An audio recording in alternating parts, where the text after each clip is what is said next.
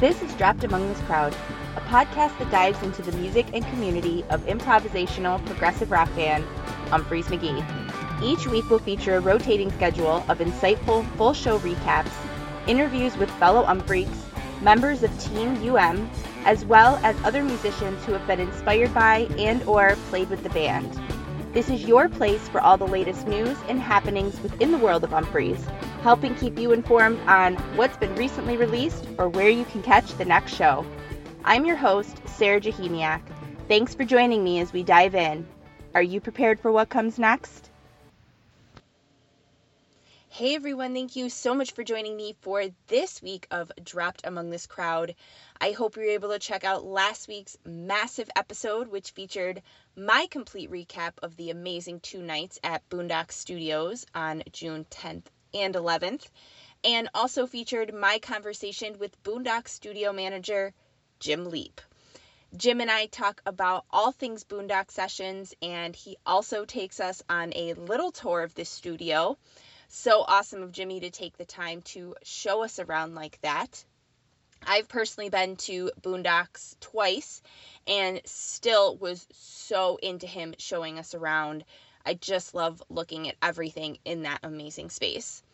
Definitely give that one a listen if you haven't, and also make sure that you check out the video of our conversation on YouTube so that you can see all the cool stuff that he shows us.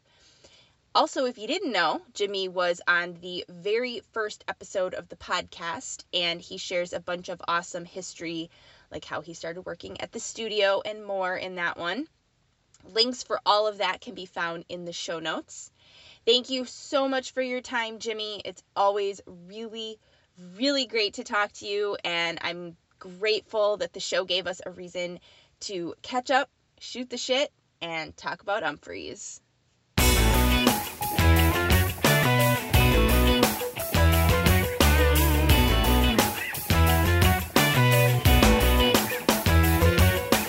Before we dive in, I want to share with you an amazing offer exclusively for my listeners from audible.com. Audible.com allows you to choose from thousands of audiobook titles to download that you can listen to offline anytime, anywhere. The app is free to download and can be installed on all smartphones and tablets. And something I thought was awesome you can listen across devices without losing your spot. Audible is the leading provider of spoken word entertainment and audiobooks, ranging from bestsellers to celebrity memoirs, news, business, and personal development. Every month, members receive one credit to pick any title from a number of genres and subjects, two Audible originals from a monthly selection, and access to daily news from the New York Times, the Wall Street Journal, and the Washington Post as well as guided meditation programs. Also, if you can't decide what you want to listen to, don't worry, you can keep your monthly credits for up to a year and use them to binge on a whole series later if you'd like. I personally love reading personal development books and biographies about musicians, which I'm sure is not a surprise to hear. I've listened to some really great ones using Audible. A few that I loved were The Five Second Rule by Mel Robbins, Girl Wash Your Face by Rachel Hollis, You Are a Badass by Jen Sincero, and some incredible biographies like The Dirt, The Motley Crue Story, Gold Dust Woman about Stevie Nicks, and Life by Keith Richards, which was absolutely phenomenal. And I seriously recommend that book to every music fan that I know. No matter what your favorite genre, Audible has something you'll enjoy head to audibletrial.com slash dropped among this crowd and you'll receive a 30-day free trial of audible and a free audiobook of your choice. A perfect way to snag that book you've been meaning to check out.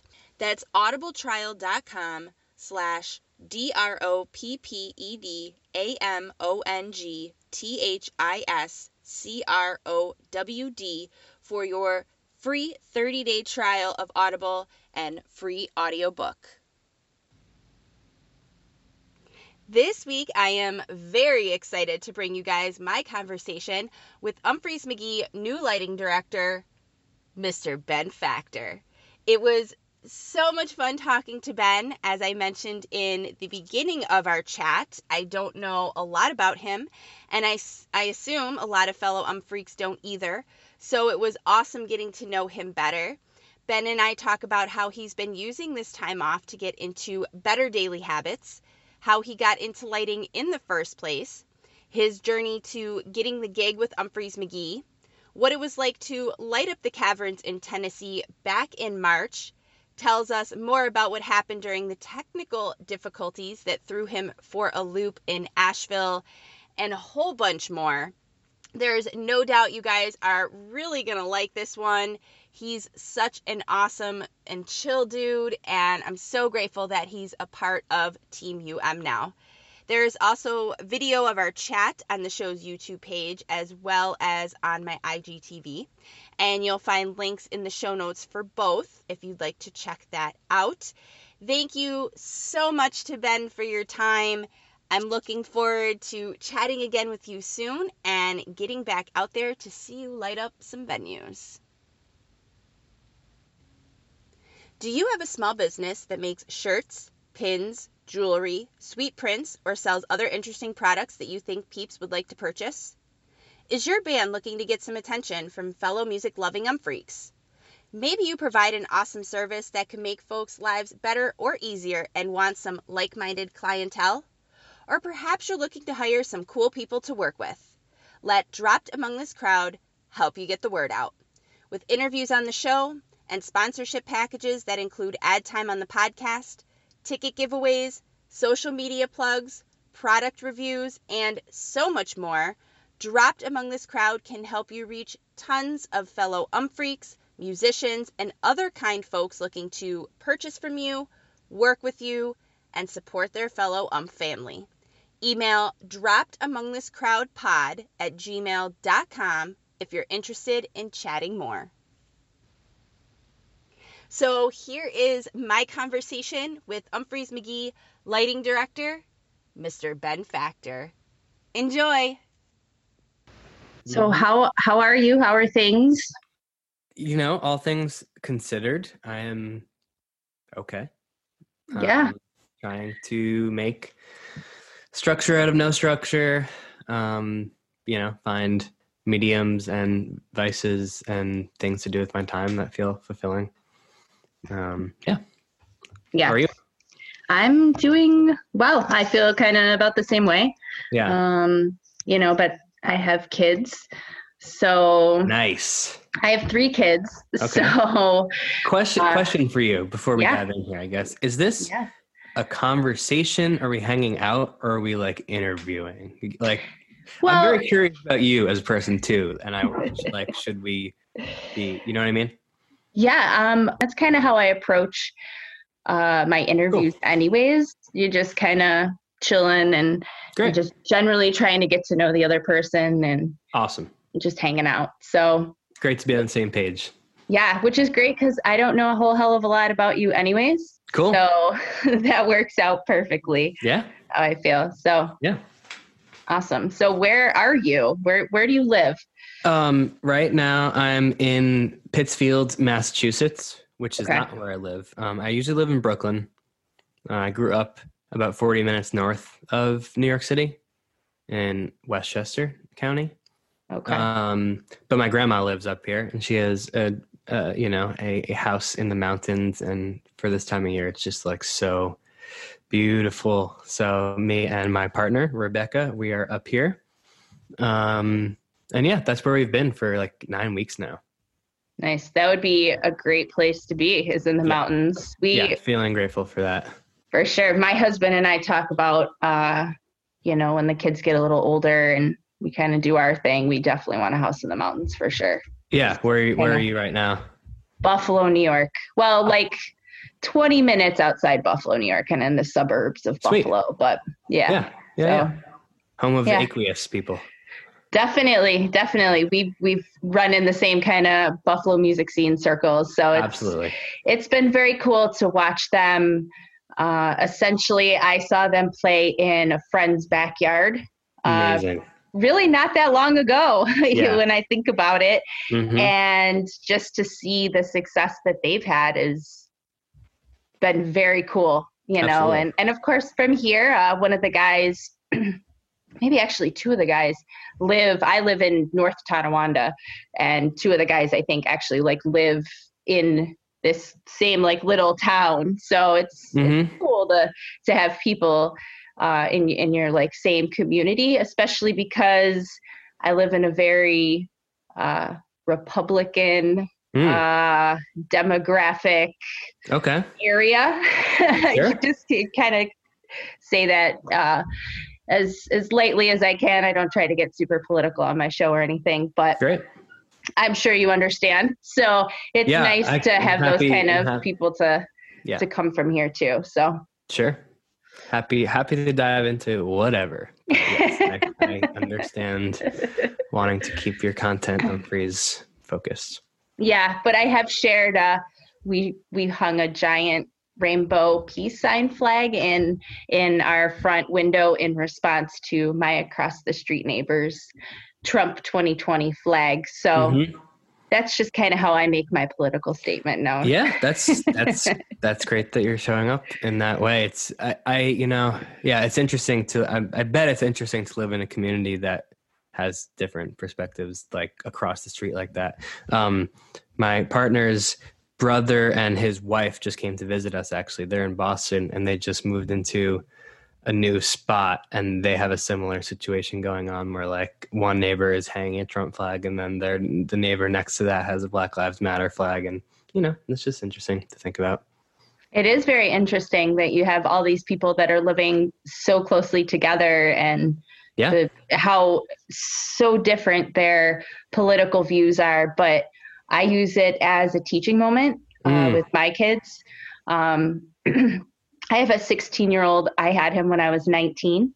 Wow. Uh, so, yeah, that was an experience. Yeah. Um, and we have completely different views on a lot of things, but Okay. we are able to come together and talk and, you know, Mm. have really insightful conversations. Nice. And I think it's great because it's helped him like not be a douche. Sure. basically. you know, yeah, like- yeah. It's a challenging thing to hold hold the space for that conversation with someone you don't necessarily agree with. Mhm. And that's the I think that's the the problem. Mm, That's the issue is is there's people on both sides that that aren't listening and they're just shouting over each other. And I Mm. think that is the biggest thing that we can do is to just learn how to listen to each other. Yeah, compassion. I'm I'm I'm down for compassion. For General World overview, love kind of stuff. Yeah, absolutely. That's how I feel. Great. So you were talking about your your grandma. So talk about your family. Oh, my family. Um, my dad's from Boston. My mom is from Long Island. Um, yeah. Uh, what else can I say about them? I have a younger brother. He's two years younger than me. Uh, he is he is currently working as a paralegal, uh, managing clerk, kind of assistant at a law firm right now in downtown Manhattan, uh, with goals and aspirations of heading to law school eventually. Um, it's a pretty uh, suburban upbringing that I had. Uh, like I said, I grew up like 40, 40 minutes outside the city in a town called Chappaqua. Uh, yeah, I, w- I had a very fortunate upbringing, and I, you know, lived a pretty suburban uh, northeast life, I, I guess. Um, Yeah. You know, whatever that that means. Um, I eventually, I was super into sports for most of my childhood, and then had a pretty um, serious set of injuries playing soccer in high school. Um, the way my bones are structured in my lower half of my body are not built to sustain the type of impact and wear and tear that the running and conditioning soccer requires. So, through pushing through pain and just wanting to keep playing, I eventually developed stress fractures in both of my hips. Oh, geez. And, you know, I, I wasn't down to accept that it, it was real pain. I thought it was just the pain to push through. So I Right. kept going, kept going, basically until the point that I couldn't walk. Oh, Um, so that's kind of like what I point to as a big pivot point um, for me towards a, a more artistic musical passion. Um, I had I'd been playing guitar since sixth or seventh grade, um, but when I was completely you know removed from athletics and I couldn't in, in, involve myself there, you know that's when I discovered um, Logic Pro on my laptop and really diving into writing music and understanding music production. And, you know, a couple of my friends who were more into music and, and playing guitar and whatnot were really making strides in their, in their musicianship, which I wasn't necessarily finding myself uh, called to. So I like was the one who bought the mixer and a couple mics and we record, you know, I was like the engineer kind of thing. Mm-hmm. So eventually, um, I guess the question was about my family, but they were super supportive about you know throughout this this journey, and eventually decided to pursue music production for college. Um, and that's what brought me out to Michigan. And yeah, that's nice. Good. Yeah. Nice. So you said you started playing guitar. What like what inspired you to, to pick up guitar and, and not drums or keyboard or mm, something yeah. else? Uh, in, in pretty typical fashion, my dad is like, you know, into a lot of classic rock, I would say. Mm-hmm. So, you know, for, from around fifth or sixth grade for a couple years, him and I, and sometimes my mom or sometimes a friend, another dad or whatever would, you know, hit these classic rock concerts. So like The Who at Madison Square Garden and ACDC and Van Halen, like those kind of bands. Yeah. Which, you know, guitar players are the ones that are featured in those bands. Like Eddie mm-hmm. Van Halen is, you know, the legend. And honestly, Angus Young is as much of a front person, front man in ACDC as any singer. So that was kind of what drew me to guitar playing. Um, actually, yeah, yeah. So that's that's why I was drawn to guitar playing. I would say. Yeah. Makes sense. Yeah, of course. And being a little kid and, yeah. and going to the shows and, and being exactly. like, hell yeah. yeah. So like my dudes growing up were like, Slash and Eddie Van Halen and Angus Young. That was what I was into in like middle school, middle school and high school. Yeah, that makes sense. My five year old is he's my little um freak. It's so okay. funny. He's been to 15 shows, I awesome. think. He's yeah. five and he goes everywhere with us. And nice. It's funny because I talk about him obviously all the time on the show and stuff. And my husband, who is more like the behind the scenes kind of person, he will go and like take him to the bathroom or whatever and people will be like brendan and my husband's like who is this dude like yeah, calling totally. out my kid right now and my kid's just totally. like hey and he i just think about like what he's like soaking in music wise you know because mm-hmm. he watches it mm-hmm. and and pays attention and we just nice. got him his first drum set for christmas and okay he's, so he's he's he's into it. Okay. Yeah, he's into that's, it. So that's, that's, the loud one. It is the loud one. It's funny. My husband bought a drum set for him and a pair of noise canceling headphones for me. So cancel each other out. Nice. For sure. He's a smart nice. man. He knows. nice. Oh yeah. Trying to do my podcast thing and he's just raging in the other room. So awesome. Nice, for sure. So you went to school in Michigan. Correct. Yeah, I ended up um, studying audio engineering, almost audio engineering um, in Michigan, and I wanted to really be into the studio recording side of things. You know, like setting up microphones and mixing and being a producer in that kind of environment.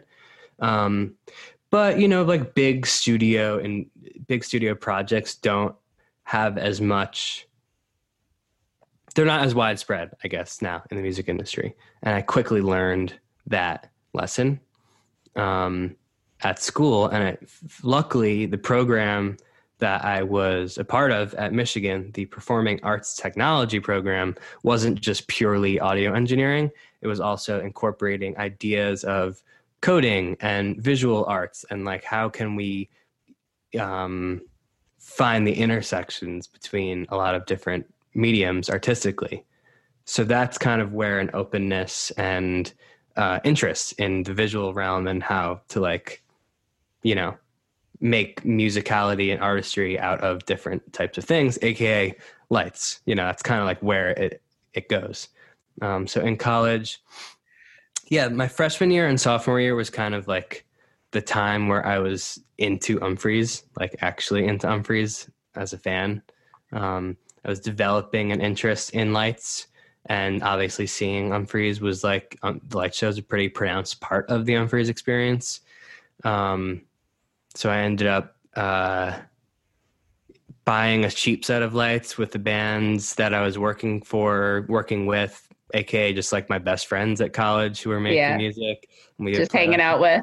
yeah, we would play the house party shows and bring, you know, our kind of shitty light setup and set off the fire alarms with bad smoke machines and like that. You know, like that was the kind of thing.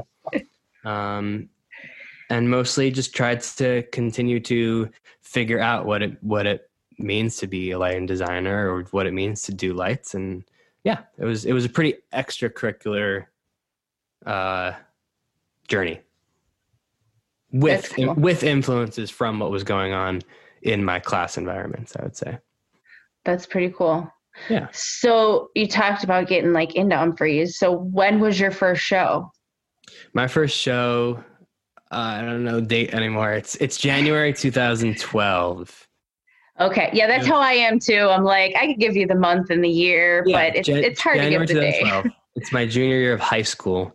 They were playing in Manhattan at the Best Buy Theater or Nikon Theater.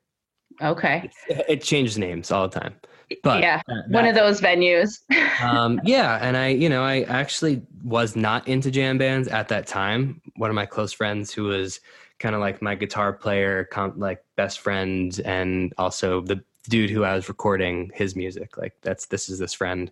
Um, he was into jam bands, and Umphrey's McGee, and Umphrey's McGee had come up in conversation before. Um, and I saw that one of my favorite bands was opening for Umphrey's, and at the time that was the London Souls. I don't know if you've heard that name or that I band. have, yeah. Yeah. haven't super familiar, but I've heard of them. Yeah, I haven't seen much from them in the last few years, which is unfortunate. But they're like power trio, rock, fuzz, awesome Led Zeppelin, cream sounding thing with like Hmm. yeah, just awesome vibes. Anyway, they were opening it so it, it you know it made sense for that to be a concert for us to go to. So we went, and then I stuck. We stuck around obviously for Umphrey's after the opening slot, and it was really awesome, confusing and awesome. But you know, it was like junior year of high school, still not being able to control myself as far as smoking weed. So like, I saw. Like I saw the, the opening act mostly sober, and then like we lit a joint for Umphrey's, and then it was like, "Bro, what's going on?" um, so it was cool, but also like didn't really understand what was going on. Mhm. And then a year after that, saw them at the Beacon Theater and was like more into it. And then, then by the time I got to college in the Midwest, they were like playing, clo- you know, two nights in Detroit and then two nights in Cleveland and two nights in Wisconsin, just like all these drivable places. Mhm. and found a community and some homies in college who were down to you know like be into it in that way. And i, I met some people through like the michigan Umphrey's university of michigan slash ann arbor scene thing who were into jam bands. Um yeah. And so that's where i kind of like got into it That's cool. So how many shows have you seen as as a fan? I guess we could say now. Um, yeah, I- mean, it was those first like two or three years of being into it as a fan that I was like going for it and seeing it nights in a row. Um, by my junior and senior year, so that's uh 2015 and 2016 ish. I would like only see them when they came to the, the Detroit Fillmore. I didn't have it in me to like travel anymore. So I would say like 20 maybe, 15, 15, 20 times. Nice. And then pretty fast after graduating school, I was working for Spafford. Um, so that doesn't really count as seeing them as a fan because like I'd run into them at Halloween or like we opened for them for two weeks or something like that. So I, I definitely have shows on my belt Right. while I was also working in the industry or like summer camp festival, whatever. Um, but as a fan, fan, not working, let's call it 20. Nice. Nice. Well, I mean that that's pretty good in in the time that you got into them and then when you started Yeah. like getting into actually doing stuff. So when did you do did you do lights just at summer camp before you were working with Spafford? Correct. Yeah, I, I did lights for one of the production companies that supplies gear for the Okay. campfire stage. Um, yeah, got in touch with those people through um, some of my coworkers at an internship I was doing in Chicago, and they were awesome and super down for me to be around and help out in, in any way. And at that point, I really didn't have much technicality around lighting. I did around audio, but not around lighting. But I expressed that I was interested in lighting. Um, That's how I learned. Yeah, summer. Yeah, so the summer camp 2016, I was working as the house LD um, on the campfire stage. It was Oh, yeah. awesome. Also, just like working a major festival that was also semi hosted by my favorite band. It was, you know, an awesome experience. Yeah. Um, had some, as far as jam band scene goes, like really serious names come onto that stage, like Dopapod and and uh, Pigeons playing ping pong and Kirk, like all those kind of like semi semi big jam bands were playing on that stage that weekend. So I got to meet their traveling LDs, which was a really big learning experience for me. Um, and specifically meeting Luke Stratton from Dopapod slash all the other wild things he does now um, was awesome to meet him in person. And Manny from Pigeons. I, I ran into Manny like six, seven months ago at Halloween this past year. And in his phone, I'm still, he's a lighting designer for Pigeons, by the way. hmm Um, in his phone, I'm still listed as Ben Campfire Stage, which is just kind of funny. that is funny. That's you know he he just Come all this way. I'm not Campfire Stage anymore. it's always good to like remember that though and that it's Totally. just, it's so cool that you were just like i don't really know what i'm doing but i'm really interested and i'm willing to try and exactly. i mean why not i mean that's how i have been with the show like i started my show and i seriously knew nothing about podcasting i Sure. knew nothing about anything except Mhm. for Umphrey's McGee like that was it when, when did you start seeing the band? Um, it was 2000 May 2007. They played a free show here in Buffalo. Sweet. They used to have this thing called Thursday in the Square, Mm-hmm. and they would have like the best bands come. Mhm. Like Mo came and Umphreys came. I think they came like twice actually. Uh, John Butler was here. I mean, so many people, and it was free. Like it was just in downtown Buffalo, and it was free. And Mhm. it was the day after my friend's 21st birthday. And I mean, of course, we celebrated her 21st birthday. Yeah. so the next day, she didn't feel like going. And I'm like, well, I'm still going. I still want to check these guys out. And Yeah. Yeah. we went, I went with some other friends. We had a great time, but I didn't Was it see like an them. immediate? Was it like an immediate click for you? Were you like that was that was it, or you took a little effort? it took a little bit it definitely did i i went to uh i didn't see them again for a whole year until the Mhm. following summer camp. So summer camp 2008 Yeah. i saw them. And in that year time me and my best friend had really gotten into mo. Nice. so we saw like just so much mo. And of course being from buffalo you know Mhm. like the, the same sort of thing. There's so many drivable places that we could go. And so we just saw a ton of mo. And so we went to modown and then we went to summer camp in 2008 and so then when we were there like i experienced umphreys on a different level Absolutely. and so then there for me it just kind of like Yeah. moved and you know it it's there've been times in my life where it's just more intense than others obviously being a mom Mm, um but it's definitely always been something that's you know like a, a piece of me since then so yeah, I mean the the internet makes it really easy to stay in touch. That I mean, mhm. in the time that I was super into it as well, when I couldn't necessarily be at shows, there were live streams and also, you know, internet threads on like how to hear what's going on and reading set lists and listening to the shows. You know, there's there's there are ways to stay into it, um, Mhm. without necessarily even being there.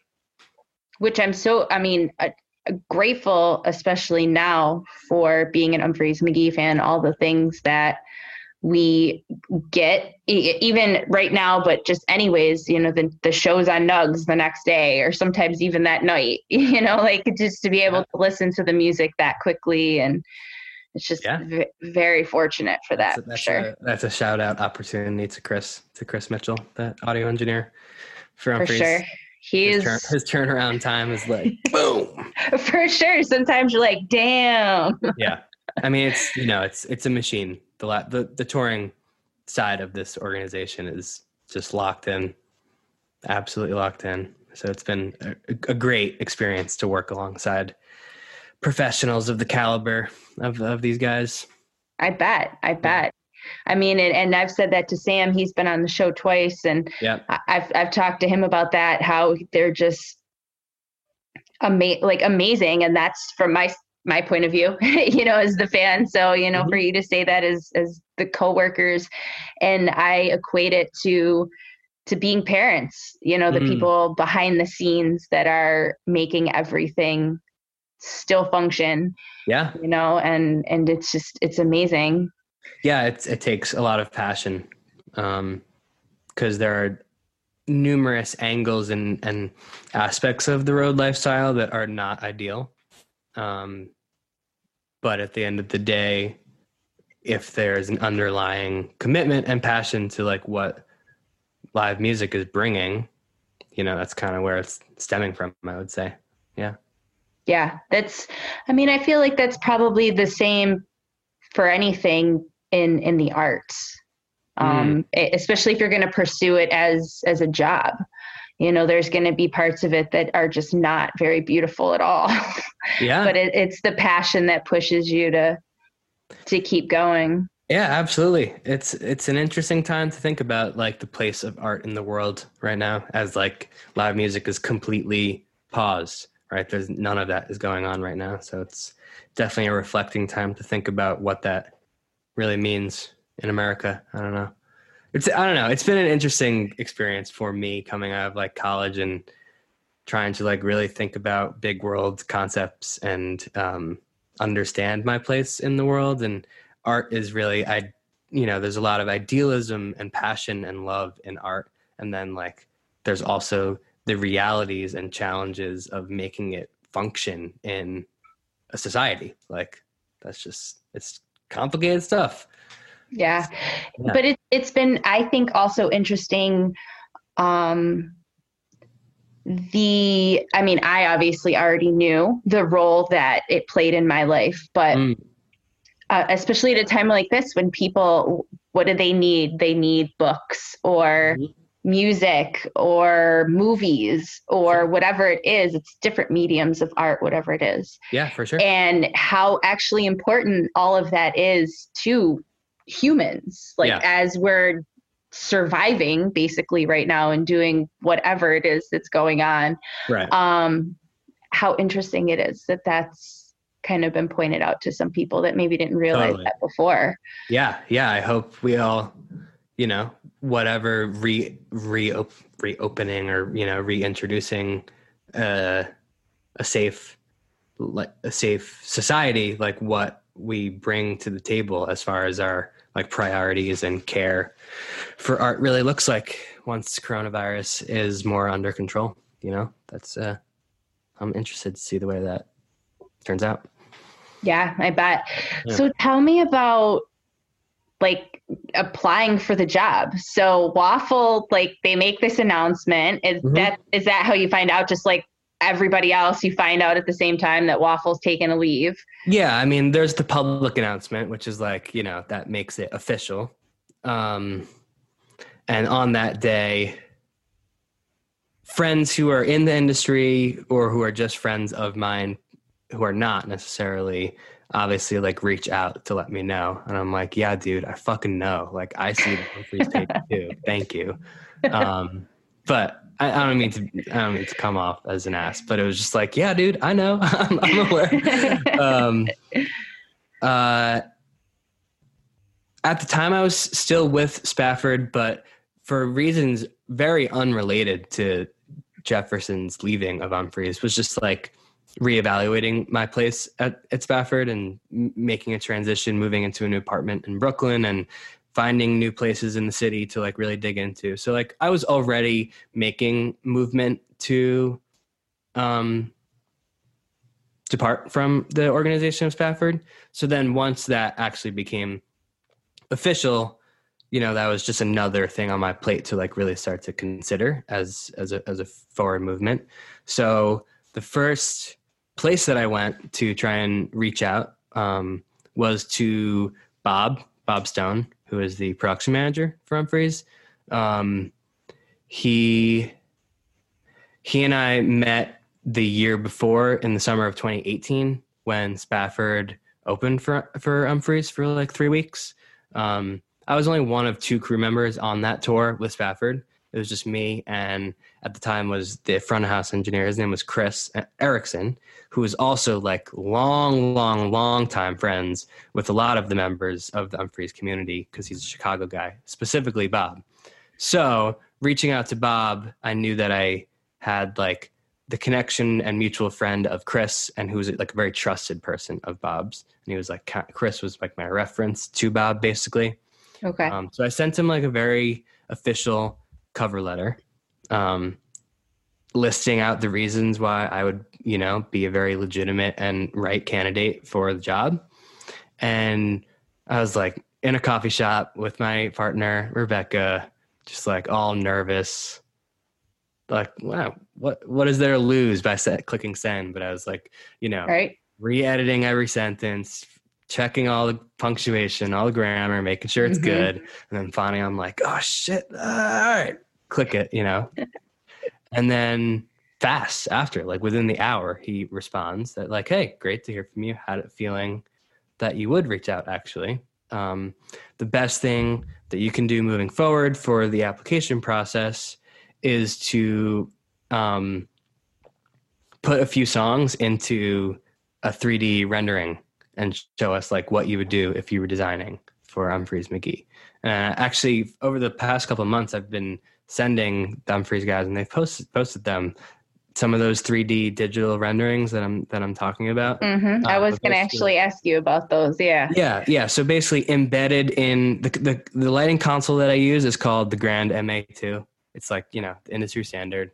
Um, they actually just released Grand MA3, um, so this is a good learning time to start to understand the new the new technology. But it's not quite there. Anyway, within MA2, there's also a visualizer built in. So it's a really powerful tool because there's no actual limit to what you can put in a computer. So if you want to, as we saw with like the shine on you crazy diamond thing, like if you want to make a, an enormous rig with a bunch of circles and make it in giant stadium you can do that it's like it's a computer yeah um, so i i did a way more scaled down realistic version of that for my application um, so i designed a rig that was like pretty different from jefferson's um, and it went over really well like really really well a lot of the applications that they saw looked very similar to what um, Waful was doing which is obviously not really what they're looking for in a transition time. They wanted to like change and and use it as a re regrowth point. Um, so um, the part that stuck out to Bob, uh, eventually to some of the band members, was I was utilizing groups of odd fixtures. Like so, Jefferson was all about the even symmetry, whereas I'm not necessarily that way. Um, so given that my application looked different than basically everyone else's, they're like, great, okay, on to the next next round, essentially. Because I mean, they they made a public announcement that it was happening, and also, um, yeah. So given that it was public, they got I can't even imagine probably thousands of. Yeah, I was going to ask if you knew. I I would have to imagine it's in the thousands at least, but that's probably to Kevin. That's probably to the general band. I think it's like I don't know some email that's probably on the website, like contact at Umphrey's or whatever. Right. Um, but I went straight to Bob, so that was definitely like a good in the door part that that I had going for me. So the next step after I had gotten you know past the digital round was to actually meet the people in on the crew i actually didn't meet any of the band members at this next part that i'm about to talk about but they were coming through Huntington, New York, which is on Long Island. So that's like my area. They were on tour. And I just like came out to the show around dinner time, had dinner with Bob and Bobby, and like heard about a lot of the logistics about uh, of the job and this is how it goes here and this is you know what the deal is and i met some of the other crew members i didn't know um, and just like got a feel for what it, you know what it's like to be in that organization and obviously they also started to get a feel for who i am as a person and it was just like a cool hangout time. Like i didn't run lights or do anything technical. The show was completely built. When i got there it was just kind of like a meet and greet opportunity um, and actually, there, that's a funny part of the story. Um, there, it was the hang was going well, and Bob and Bobby were like, "Okay, cool. So we want to book an audition, uh, audition run with you. Are you available in a couple weekends for Resonance Fest?" and I said no, which was idiotic. I, I, I had other I had other plans and wasn't like fully on my game understanding the stakes at, at, at play. Mm-hmm. So I just mm-hmm. said, I said, no, I, I'm not available those weekends. I can try and see if I'm available other weekends. And they were like, they didn't say it to my face, but behind the scenes, they were just like, dude, what? This dude just said no to an offer. What? I like very, I told, and like the next day I'm like talking to my people about how it went. And I'm like, yeah, so they offered it, but like I wasn't around, unfortunately. And everyone's like, you idiot. You have to let them know that you cancel everything. You need to make that happen. So I email Bob like not even 24 hours after meeting them, being like, hey, by the way, um, I cleared cleared my calendar and it was too late. They had already booked someone else to do that audition. So I was like, shit, that sucks. Um, luckily, I stayed persistent and pretty active with like, hey, following up. Can we make a different run of shows work? What's going on? and uh, I did. I got the Georgia Theater slash Halloween run, and that was my live audition, where I actually got to like meet the bands and rip some shows and see how you know it would really feel. Dark. I just wanted to make sure that light was gonna be too dark or what. It was bugging me. Looks great. Sorry. no, no worries. Um, and that's kind of yeah. That's that was the audition. Went really well. Um, and at that point, it was I think it was basically just down to me and Luke, um, who did the next two weekends. So that was a painful experience because I went first, and so like I was watching Luke do the awesome like Halloween run at the Anthem with like the coolest light, you know, like a great lighting rig there. Mm-hmm. Um, so that was stressful, man and it was just a waiting game at that point. It was, you know, the audition run went really well. I made good friends with both band and crew, and it was a good hang. And then I had to leave, and they had to have another guy come in on audition. So it was like, yeah, like good hangs, like good to see you, but also maybe talk to you in a couple weeks. Also, maybe not. Like we'll see. So that was, it was like a weird, challenging dynamic there. And like yeah. during during the next few weeks, I was like, do I reach out? like Louis, Louis is our lighting crew chief, and we get along really well, and got along really well during those two weeks. And I, I just wanted to like reach out and say hi, but given the fact that they were auditioning someone else, I didn't even feel like I could, you know? Yeah. step off. Um, so eventually, two or three weeks after Luke was all done and fall tour for Umphrey's was done, um, they said they would make a decision pretty soon. And then the way it went as far as finding out I got the job, of course, like Kevin texted me in some weird cryptic way where he was like, Hey, are you around to chat today? That was all he said. I was like, shit. I was like, I'm actually not around. I'm on the way to a gig right now. And he's like, cool. It's not time pressing. We'll just talk tomorrow. And that's all he said. and I was like, oof. So I waited about half hour, called my dad. I was like, this is what it is. I don't think that's a good sign because if like if it's not time pressing and he's not, you know, like that doesn't feel great. So then on the subway to my gig, in I was in New York at home. Um, about 45 minutes later, I was like, you know what?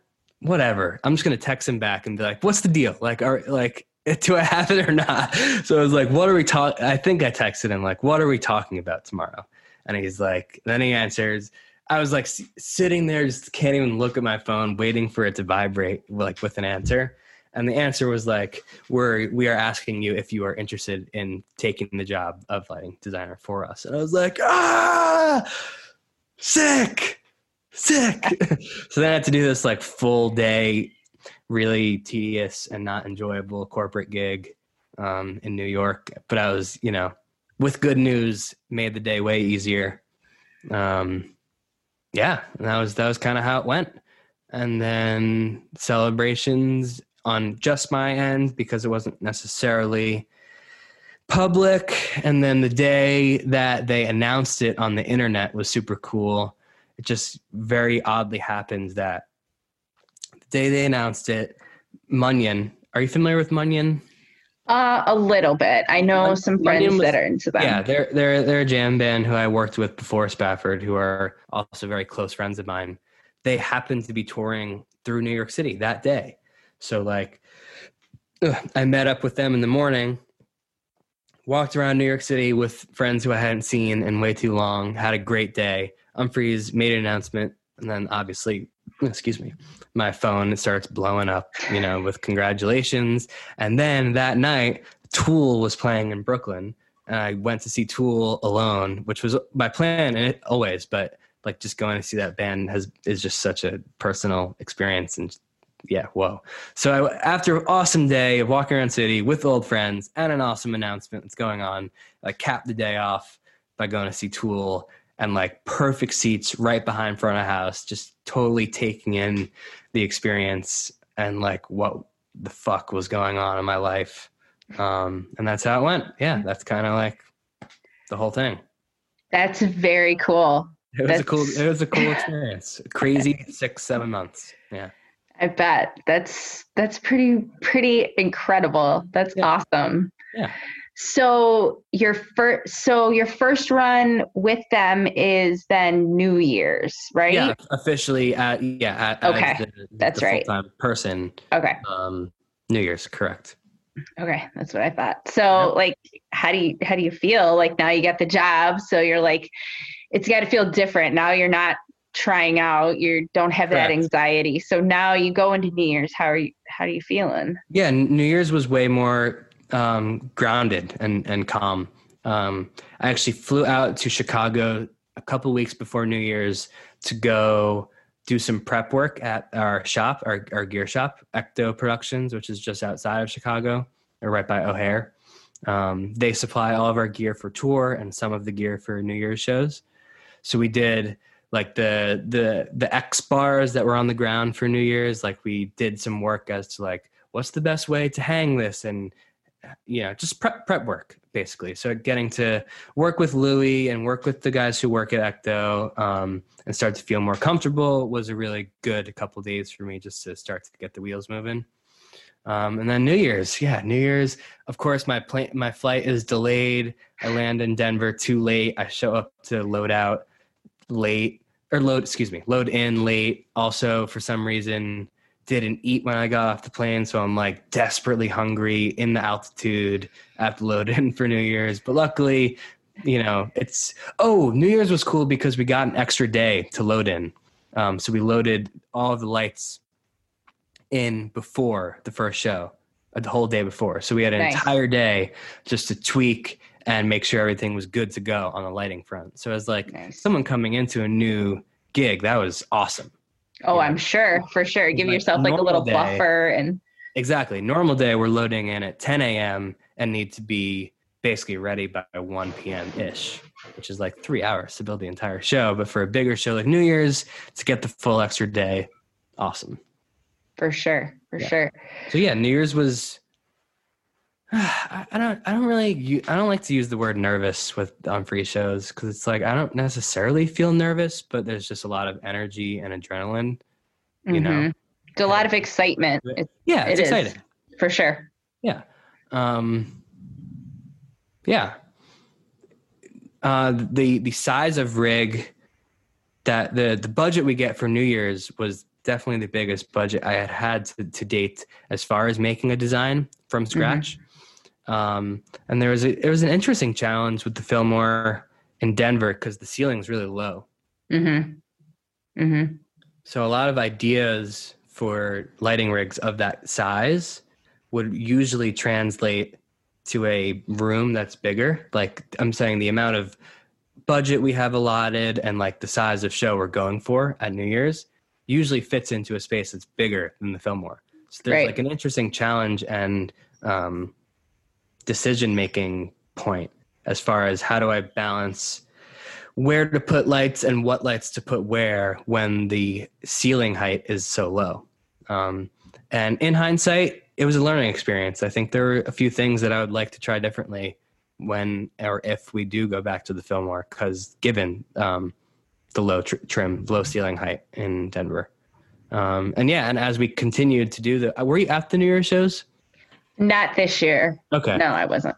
Um, so we did four, we did four shows, and there were actually three small, subtle iterations of the rig. Like night one, all of the bars were in X's, and then the next night they were more like diamonds, and then we moved the diamonds out further and further again for the fourth night. So that was just like again points to the fact that it was a learning experience and it's all about iterations and it's a process to find what actually feels appropriate and like you know like what i want to i don't think there is a final form of like what the lighting rig or lighting design for Umphrey's will be moving forward.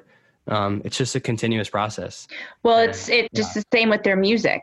You know, I mean, I feel like you could only have a lighting be consistent like that if you're lighting a show that is consistent like so true you know like a band that just plays the same set list every night every Yeah. night is so different so you cannot expect it to be the same way with that at all Yeah, absolutely. Taking that fact into account, you know, definitely plays into the, into the design process because, like, okay, so Umphrey's has a set of has a wildly enormous range of songs that they're going to play, and also within those songs, there's enormous sections of improvisation.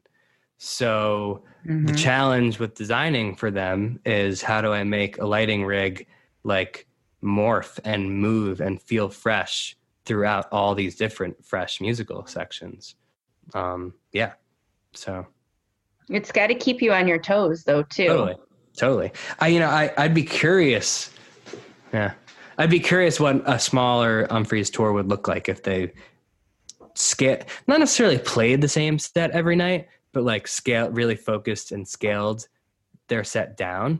Cause I mean, at least for me, that would make a different design process. Like, okay, Mhm. we're going to do this sort of certain vibe most nights or something like that. That would, that would lend opportunity to make some decisions that were really catered towards like, okay, there's going to be a really heavily Jake Cinninger like solo section highlighted spot a lot of the time, maybe. Then I would take into account like, okay, is there a way that we can make the lighting rig like focus on Jake in a certain way? But given that the band members are, you know, very heavily featured throughout the night, um, and it's a lot of group improvisation, how do we make the lighting rig uh, represent that? That's kind of the challenge.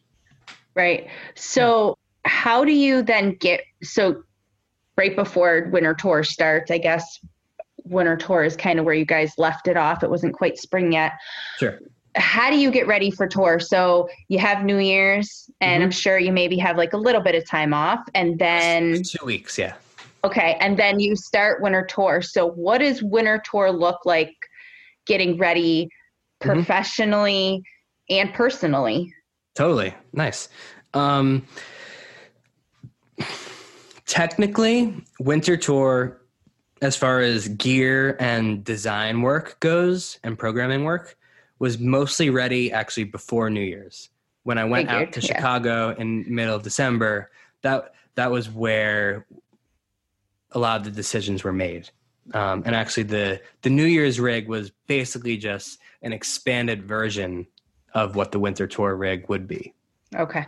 Um, so from a technical standpoint, it was pretty ready to go. Um, in those two weeks in between New Year's and winter tour, I- you know, I, a lot of my programming can be done remotely wherever I am on my computer. So, you know, I continued to workshop and improve the technical stuff that like you don't necessarily like you will see it as an audience member, but you won't necessarily like realize what the changes are from show to show of like what's going on in the programming. Um, so that's mostly what I was working on in between those, in, in between that time, and then personally and emotionally, um, yeah, what does the prep look like on that front? You know, it's definitely spending time at home and and figuring out and planning what does life look like for the next four four or five weeks given that there are this block of tour dates here and also off time here and just trying to make it uh make life make sense moving moving forward i, I guess um, i'm not necess- i was not necessarily a stranger to tour life heading into this because of my time with Mungion and Spafford. Right. Um, so from that angle, that was good to have at least somewhat of a reference point to what it feels like to be touring. Um, and with Umphrey's, all things considered, especially within the jam band scene, the touring scale is actually it's pretty manageable. I mean, it's it's definitely a lot of weekends, but it's weekends um, as opposed to being on a tour bus for literally three months at a time. That doesn't really happen right now with the way they structure their tours. Mm-hmm. So, from that angle, you know, pretty grateful for what the job presents. Right. Having that schedule because of them having families and stuff, they've really structured this amazing tour schedule where they're able to still kind of have their family life and tour oh. life. And so it's definitely a good time in their in their lives for you to come on board where before they were playing 250 shows a year, For some sure. crazy I, I, shit. So I completely acknowledge the fact that the challenging, grueling grind as far as touring goes for Umphrey's, I was not, you know, in the van for that. Like the van days, that was obviously like, you know, before my time. Um, so definitely grateful for the fact that I'm joining during a from certain angles easier time on the body and mind and soul and stuff like that absolutely so talk about lighting the caverns like that Ooh. was that was one of my highlights i was there i did the caverns and then both nights in asheville mm. that was actually my last last Umphrey's run yeah um which it, it was amazing like we took my five year old with us mm-hmm. and mm-hmm. we are in this cave and yep. which I'm still it was just such like an, an interesting experience. It like really was. you're kind of like looking around like, okay, we're in an actual cave right now. Like uh-huh. it it was kind of like a mind fuck. But the moment that you just lit up the room. Yeah. In the triple wide. And, you know, uh-huh. they just kind of like the whole beginning of the song, obviously anybody listening knows what I'm talking about. And then just when it just goes right into it and you lit up the whole cave. Sure. The look on my kid's face was just like, nice. holy shit. And I'm yeah. looking at him like, this is amazing because he's experiencing this, but I'm experiencing wow. this with him. And wow, yeah that was amazing. And when I listened back to that show, you can hear the audience. Like oh, the audience sure. collectively had the same feeling that he did in that moment. Yeah. Like yeah, absolutely. Um I mean, what was that like for you? yeah, the caverns was a long, challenging, and also incredibly rewarding day um, for me. I mean, there's only one in and out.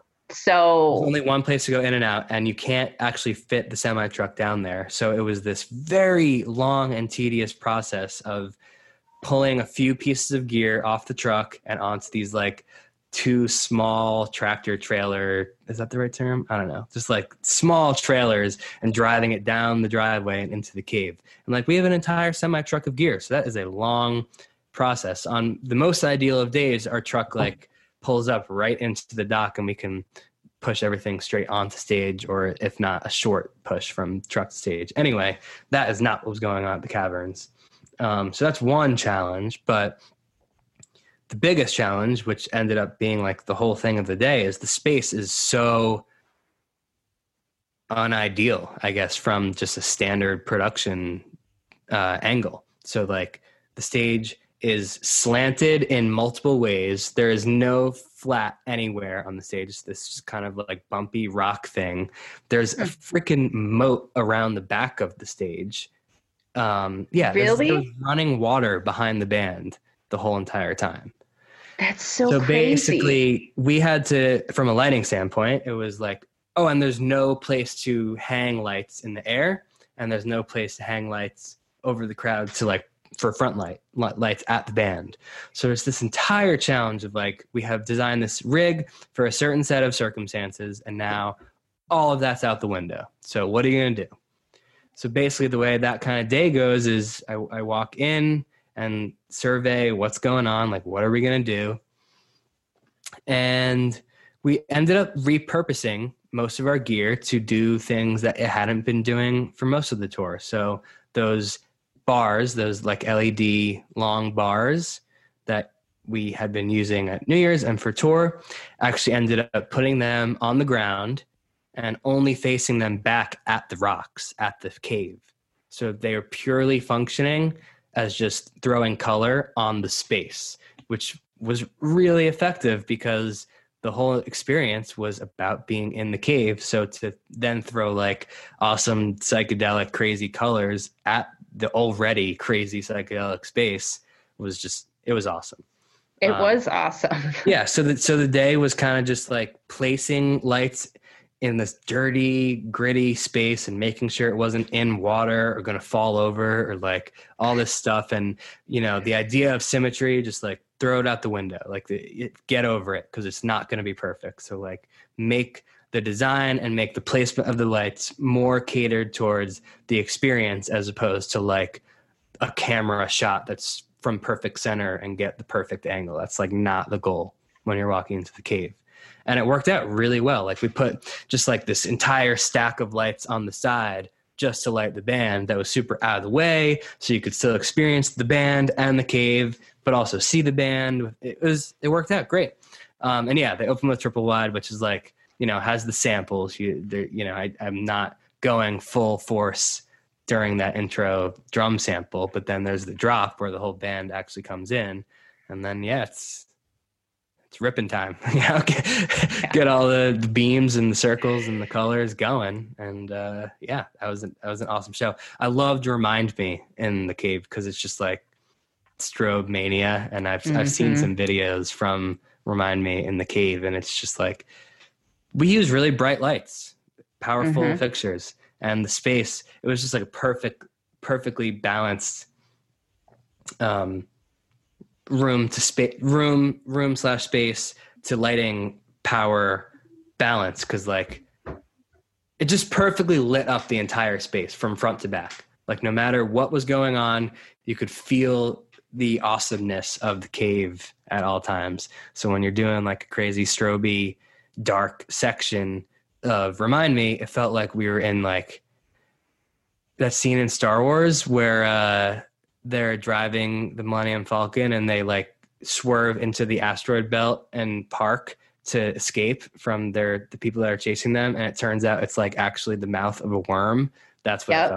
that. That's a great analogy. I'm such a Star Wars nerd, so I'm all like, Yeah. oh, I can't wait to see where he's going with this. no it's it's it was that scene like i was waiting for like the entire cave to start shaking because we were actually inside of a worm Yeah, that's so great. It, we found like the best spot because we were up. My son loves to be up front, so we'll like we Oh. had he's got like great you. headphones, and Good we'll take you. him up front for a little bit, yeah. And then we wound up coming like out, and we found a spot of the cave that was like this flat seated spot, and it was Yep. like directly across from where you were, Mhm. and the people at the venue were like just don't stand on there and you can sit. And we sat there the whole show and it was great because we had this amazing view of just yeah. everything. It was yeah just the way you painted that cave was just it was beautiful I am glad to hear it. Yeah, I had a it was it was a challenging day and a long day and given the fact that it was going to be really not ideal and everything was going to be out of place,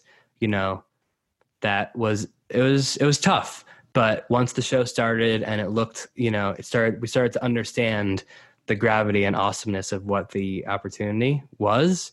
Hmm It was, it was smooth sailing from there. It was a great time. I think everybody really enjoyed it. Yeah, it, it was awesome. And then a huge contrast to what you're doing the next night in Asheville. Asheville, I mean, yeah. now you're in this arena. And Mhm. I personally, I said that too, because we did the next two nights and we Yeah. walk into the arena in Asheville. And I'm like, I said to my husband, I'm like, this is weird. Like seeing them, first of all, in an oh, Totally. arena. I'd never Yeah. seen them in a space that big, anyways Oh, sweet. but then of course going from the caverns to, this arena it was so weird so Absolutely. n- now you have more room so talk about like how like different that was for you Yeah, so a, a day like Asheville is where we get to build the lighting rig the exact way that it was drawn up and planned to be. Because when you walk into the Asheville arena, it's a blank grid. Um, there's no lighting rig in house. There's no infrastructure there. It's just we are bringing all of our gear to put in the exact places that we wanted to originally put them. So from that angle, it makes the load in and build pretty smooth. Um, and then, yeah, I mean, they sold a lot of tickets. So I, I know that the first few times they played in Asheville, they had the stage like right in the middle, and they would cut off half of the arena, Okay. uh, seating wise. okay But since they sold so well this year, I know that they moved the stage back. Um, so it made the space even bigger and even more awesome. So it, was just like a lot of, yeah, there was a lot of room to do really pretty things in the air and point awesome shapes at the back wall because there's just so much space between uh, lighting rig and back wall. Um, so yeah, from that angle, it was it was awesome. Asheville actually ended up having a couple, not no, not a couple, just yeah, two two pretty hilarious uh, technical difficulties. I don't know if you ended up noticing that. It's Oh, i was yeah we noticed one I my hope you you have to know. You, I've talked to some people who claim they didn't notice, and I was like, dude, were you even watching? Because like it was a pretty bad technical difficulty. I I noticed it, but then my husband like tapped me on the shoulder and noticed you not Yeah. panicking, but like obviously like trying to fix and things. And he's like, so "Oh." basically, yeah, for those listening or watching or whatever who didn't see what happened, um, right at the end of Eat, which is like this dark, evil, demonic metal song, um, the data line between my console and the lighting rig went out. oh no, And when that happens, unfortunately, you know, I we, I'm sure there's a certain way that we can program it to just like go to a neutral scene if that happens. But right now, what happens when our data goes out is it just stays where it last was. And of course, the moment that the data went out was like literally full on strobe, every light full strobe. So the song Eat ends and the entire rig is still strobing with silence. And it was like out of a nightmare, man, because like you can st- slowly start to hear the audience, like in Guitar Hero, when you start to fail and you can hear like the, oh no, boo. That was like real life happening. People were like, oh shit, like the lights are literally strobing in my face and there's no music going on. What the fuck is going on? um, obviously, when that happens, I'm like on the radio trying to figure out what's going on. Things were smooth sailing at that point. So Louis, our crew chief, actually had gone to get dinner because he was like, okay, everything's cool. But then all of a sudden the radio's going off like, ah, it's freaking out, blah, blah, blah. Um, so that sucked. And I know, I mean, the guys are professionals and they've been there a million times with technical difficulties. So Brendan, like, literally continues the show and the banter as if nothing is happening, as if the lights aren't strobing, which is like good on him. Um, the bands have talkback mics so, to talk to each other, and I can hear them. That's for like cues and and improv improv stuff. You know, they talk to each other as to make decisions that only they can hear. Anyway, in while that was all happening, Joel goes into the talkback mic and is like, nice lights, bro. like while they're still strobing. It's like, I know, I know. I'm trying. Yeah. So we eventually figured it out. That obviously rattles me for the rest of the set because it's like now I'm like haphazardly trying to do things because I'm nervous the whole thing is just going to go out again.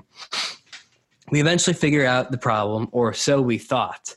And then second set starts and they're opening with Dark Brush or yeah, was it yeah, Dark Brush, which again is like a heavy, awesome tune. And right as the set starts, the whole thing goes out again. Fortunately, it was on a more neutral scene. Not even neutral. Everything was off. Again, I don't know if you really did you realize that was happening at the show? Yeah. Okay. Yeah. Cool. Great. That means you were actually ex- paying attention. but like, you know, they're playing awesome dark brush and I had no control of the rig for like the first 2 minutes of the song. So there were literally just no lights for the first 2 minutes. yeah. Oh man, yeah, and that was like I think the highest ticket count they've ever done anywhere. Period, and obviously the shit goes out. But that's how it goes. That's That's how it goes. That is exactly how it goes. that's Like- like, the live music thing, you know. It, it it's life though. Like it's the same thing. I feel like every time I'm ready to like jump on a call with somebody or do something for the show, like all of a sudden something happens, like right before with my kids, or I'm like, it couldn't happen yesterday when there was nothing going on, or yeah, exactly. like, why couldn't this have happened at any other show, or at, Yep. or at any other moment, but full strobe? Why? Why?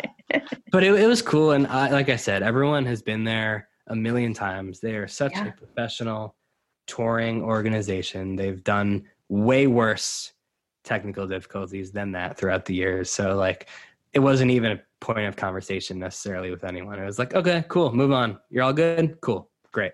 yeah. Have a good have a good second set. You know. Well, and it's good for you. I mean, you, you're going to have to do those kind of things. And the only way you're going to learn is in the moment, like Yes. doing it and, and having to, to figure it out. And you didn't panic. That's, that's what my dad always used to tell me. You didn't, you didn't really panic. So you're good. yeah yeah I, I was i was panicking a little bit inside i don't know what i looked like i'm sure i looked moderately panicked we'll see um, but i was like kind of just crouching down tr- trying to unplug and replug some things and eventually a workaround was fixed so Yeah. what what are you gonna do What are you going to do? Just What are you keep on do? going. Yeah. that's kind of that's kind of the story of, of asheville and, and caverns that was that weekend yeah Yeah. So, like, you guys are going to get ready to go to California and play your shows in March. mm-hmm.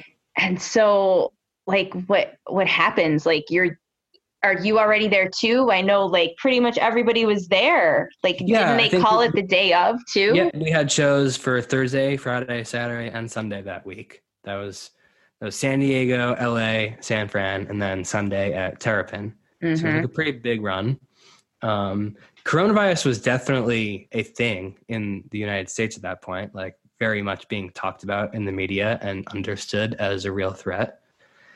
But no one really knew how it would impact right away or if it would at all to our shows. So we all, everyone in the crew flew into LA on Wednesday night and we woke up on Thursday to the news that the entire thing was canceled. So like that was a long 24 hours. I flew into LA, had dinner, fell asleep, and then flew back the next day. And from for New York, you know, cross country flight, that's uh not fun. Well, it is what it is, but. Wow. That was kind of how it went. It was stressful, but also, you know, given that I mean, I definitely had had un, started to understand that coronavirus was serious and things were going to be dangerous or possibly canceled. It was almost a bit of a relief just to have like a decision because it was so like, is it going to be canceled? Is it not? Is this going to happen? Is it not? Just to like see and see a decision made and at least know what was going on in the short term was relieving. Um, but now we've reached the, you know, the nebulous, ambiguous. We don't really know what we're looking at moving forward. Um, yeah.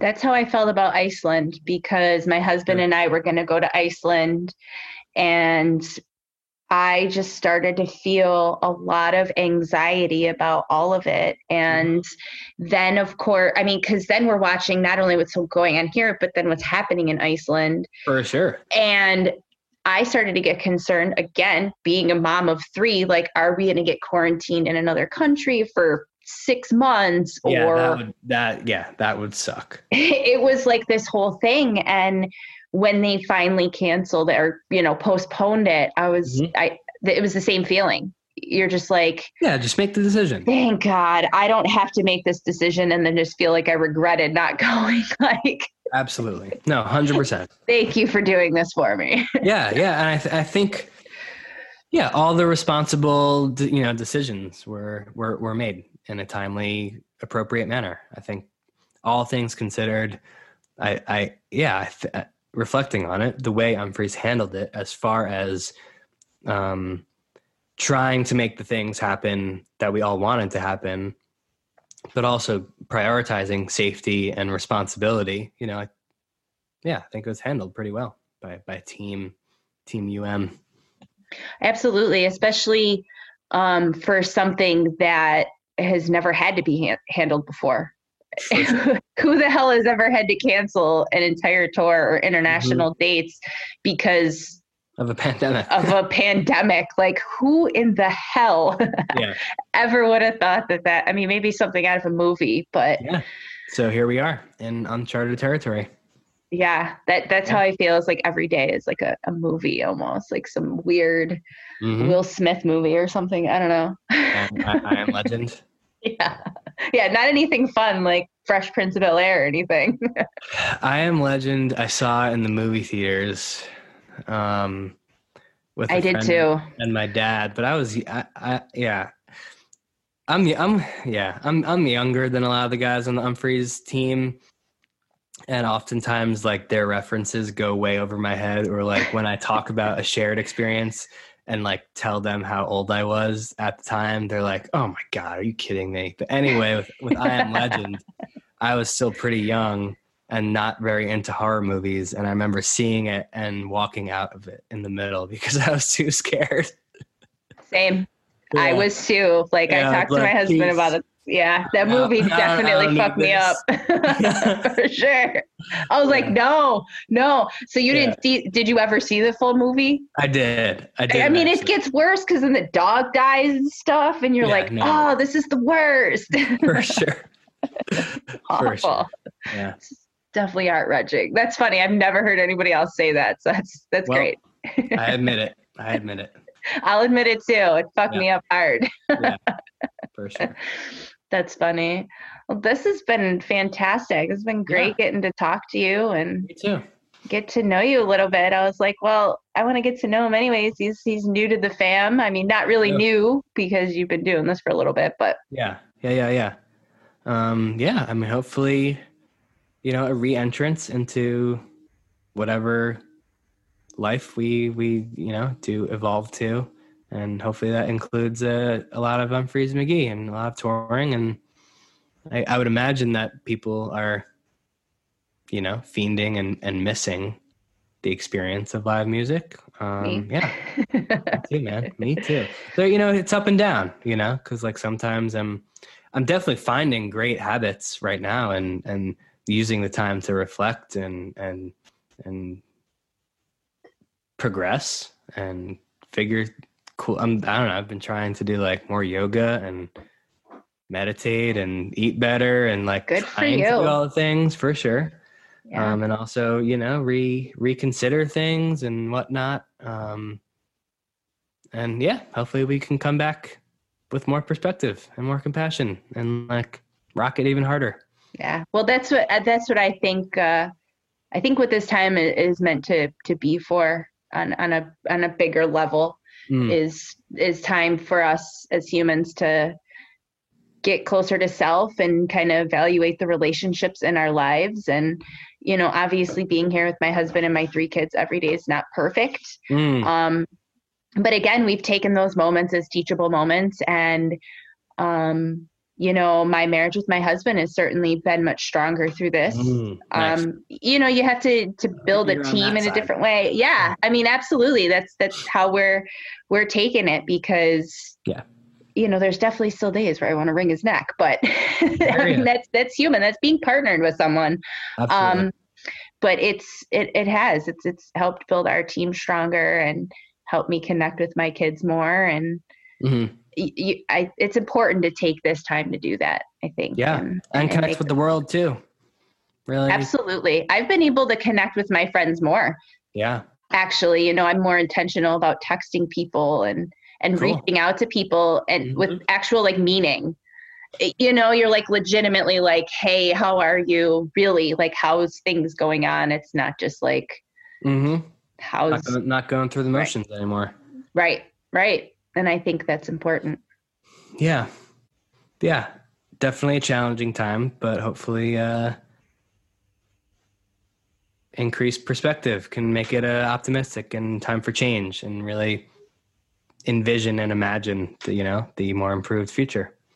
That's kind of Yeah. where I'm at right now.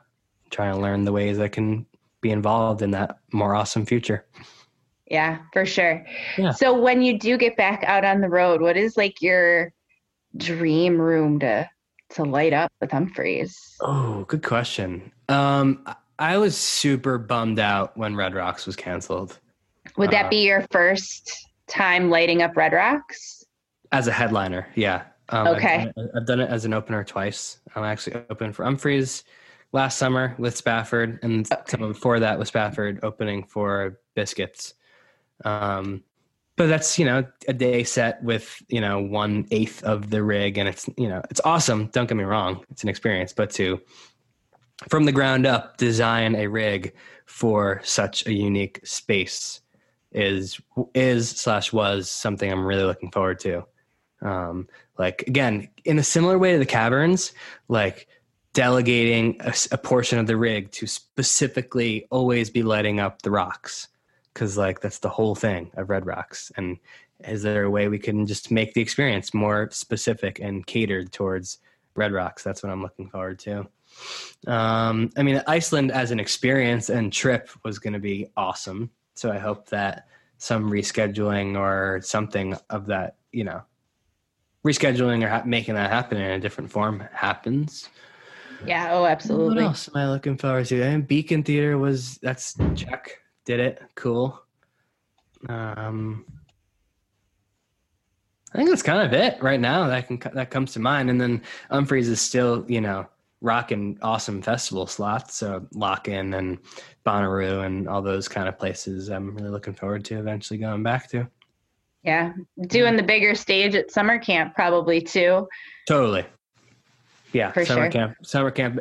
Summer camp is again an awesome opportunity because it's a festival, but Umphrey's basically hosts it on that stage, so the design, lighting wise, is mine. So that's an awesome project because it's like, yeah, do your thing, me, but do your thing, um, but also consider the fact that this is a shared stage for four days of music. So like, that's yeah. I, I was was again was and are looking for is god damn it. I am looking. I am looking forward to summer camp for sure because Yeah. of the way I I get to design and share the rig with so many awesome touring lighting designers who come through. Yeah, I bet. Are you gonna check out the summer camp stuff they're doing this weekend?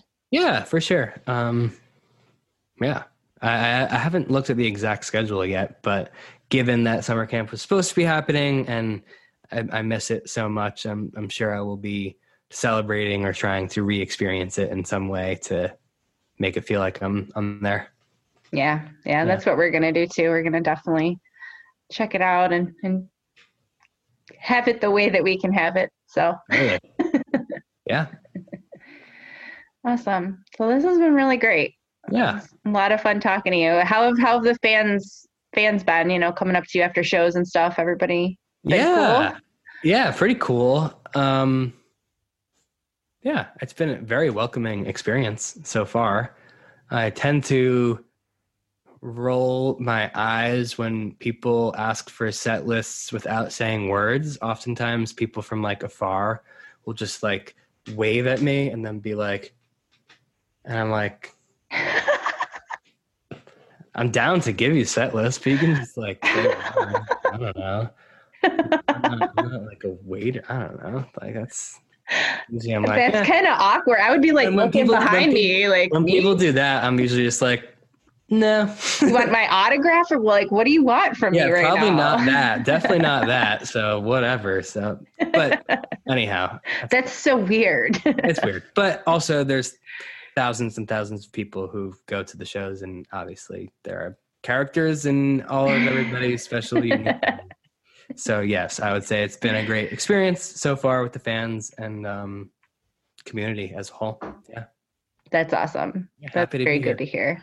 Yeah, we're very happy to have you. Everybody is super excited to Nice. to have you on board and it's just been so awesome watching you. I mean, we watch any live stream that they put on and the shows that we've gotten to this year and Yeah, yeah. and then to hear your story of how you did this, it's it's cool. That's very Thanks. cool. I appreciate that. I'm very, very grateful to be where I am and continue to move where I do where I do go. Yeah, I bet. Awesome. Well, this is cool. Yeah. All right. Well, I don't know. Is there anything else you wanted to talk about that we didn't uh, get to? I don't think so. Not at this moment. Okay. Um, Cool. Yeah, but hope to talk to you again soon. Yeah, absolutely. It'd be great to have you on the show anytime. You're Yeah. always I'm- welcome to I'm come and hang out and chat. yeah, I mean, I mean, now that you ha- have going on Zoom, you know, you have the opportunity to open it up to multiple people too. Could be fun to hang out with Sam on here, me, you, and Sam.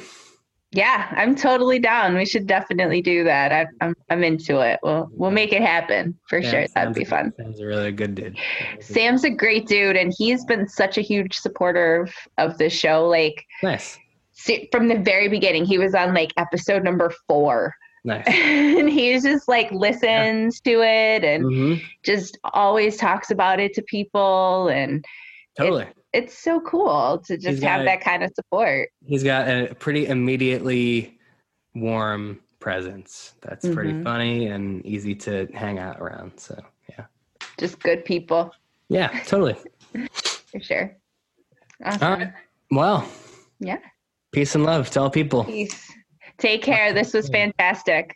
Talk soon. Bye. So that's everything I have for this week of the show. Thank you again to Ben for your time. It was really a pleasure chatting with you and getting to know you better. There's a bunch of links for things in the show notes, including how you can watch our conversation, check out past episodes, book your own interview on the podcast, and where you can check out the render videos that Ben mentions in the episode. So be sure to scope all of that out. Thank you so much for joining me. I'll see you around these parts next week. Mad love.